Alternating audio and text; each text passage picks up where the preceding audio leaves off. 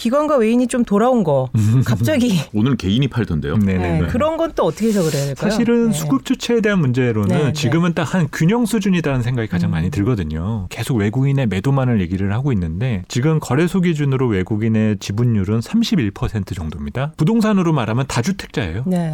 외국인은. 근데 이 다주택자는 영원한 다주택자라는 거죠. 갑자기 규제를 하던 경기가 좋아지던 뭐 화랑이 오던 이 사람은 계속 이 정도를 계속 갖고 있을 사람이라는 거라는 거예요. 외국인이 판다고 예민하게 반응할 부분도 아니고 외국인이 산다고 흥분할 상황도 분명히 아니다라는 건데 우리가 삼천 시대를 올해 들어서 한 6개월 넘게 한 7개월 정도 살아봤지 않습니까? 우리 투자자들이 우리 주식 우리 자산을 편 사기 시작을 했다라는 거죠. 거의 한 100조 가까이 우리 개인 투자자들이 우리 주식 시장을 사왔는데 가계에서 주식에 차지하는 비율이 10% 내외 했었거든요. 네. 너무 작았다라는 거죠. 그러니까 우리도 안 사면서 왜 외국인이나 기관은 음. 안 사냐고. 막상 이제 사고 나니까는 왜 파냐고 또. 그럼 외국인이 사면은 파, 파시려고 그러는 건가? 지금 우리 이거는 시- 마켓이지 않습니까? 이 마켓이다라는 구도 시스템을 더 활성화시키고 성숙되기 위해서 필요한 거는 여기에 사람이 많이 모이게 만드는 것이 중요한 거거든요. 지난 10년 동안의 고객 예탁금이 20조 원 이상 늘어나 본 적이 별로 없는데 지금은 거진 70조입니다. 뭐 외국인이 언제 사줄 거냐, 기관은 언제 사줄 거냐, 연기금은 도대체 언제 사줄 거냐. 사실 이들은 지난 10년 동안 살 만큼 계속 샀거든요. 그러면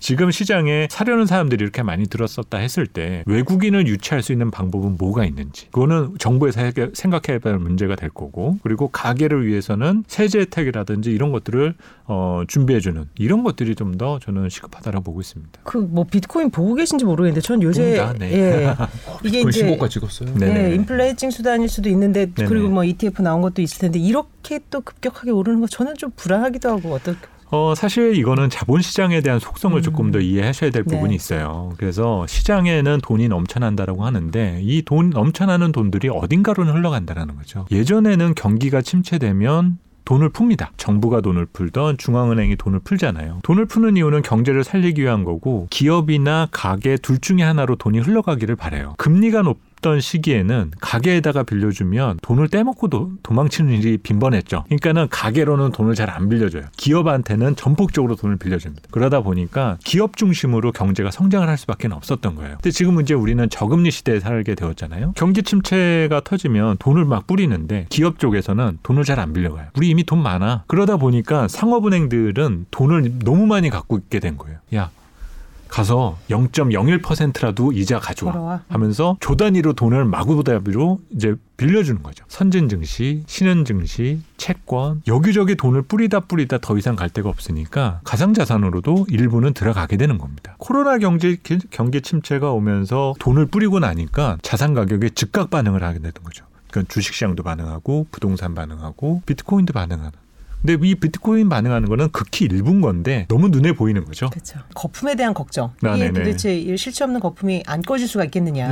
네. 그런 얘기도 하고 아니, 아니다 이쪽에서는 그래도 우리 기업의 기업 실적이 견고하니까 그렇게 볼 필요 없다. 이런데 음, 거품 목욕에서 보는 듯한 것.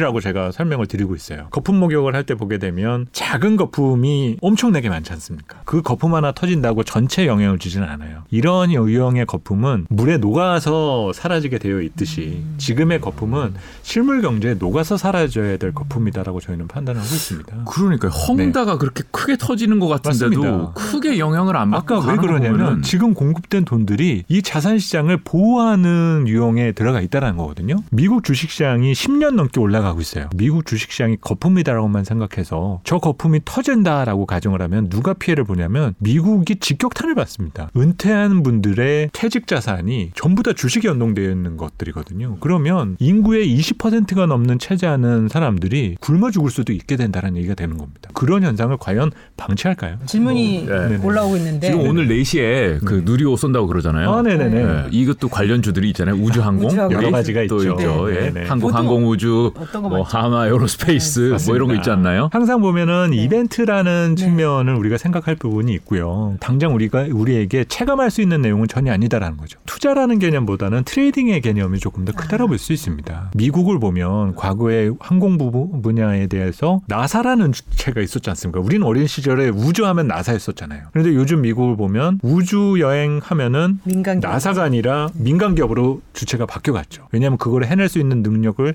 갖게 됐기 있기 때문입니다. 그러면 우리 기준으로 봤을 때 저 우주 부분을 누가 다루게 될 거냐라는 거 숙절을 명확하게 줘야 될 부분이 있어요. 정부가 할 건지 아니면 민간한테 전폭적으로 지지를 주게 될 건지 이런 숙제를 누구에게 주는 것이 가장 좋냐면은 포스코나 공공기업이라든지 네. 중기업들 있지 않습니까? 예. 이런 기업들한테 미션을 주면 어떨까? 포스코 보고 너 우주해라 이렇게요? 그렇죠. 본업은 본업대로 놔두고 어. 이 분야를 왜냐하면은 캐시카우가 있는데. 캐시카우가 있기 때문에 음. 어쨌든 오늘 우주 항공주에 관심을 가지는 만큼 누리호 발사도 또 관심을 가져주시고 SBS에서도 4시부터 이제 생방송을 음. 하기 때문에 아, 그렇군요. 네, 또 이제 깨알 홍보를 해드립니다. 오늘 어, 김영렬 센터장님 장시간 좋은 말씀 감사합니다. 아, 잘잘 들었습니다. 고맙습니다.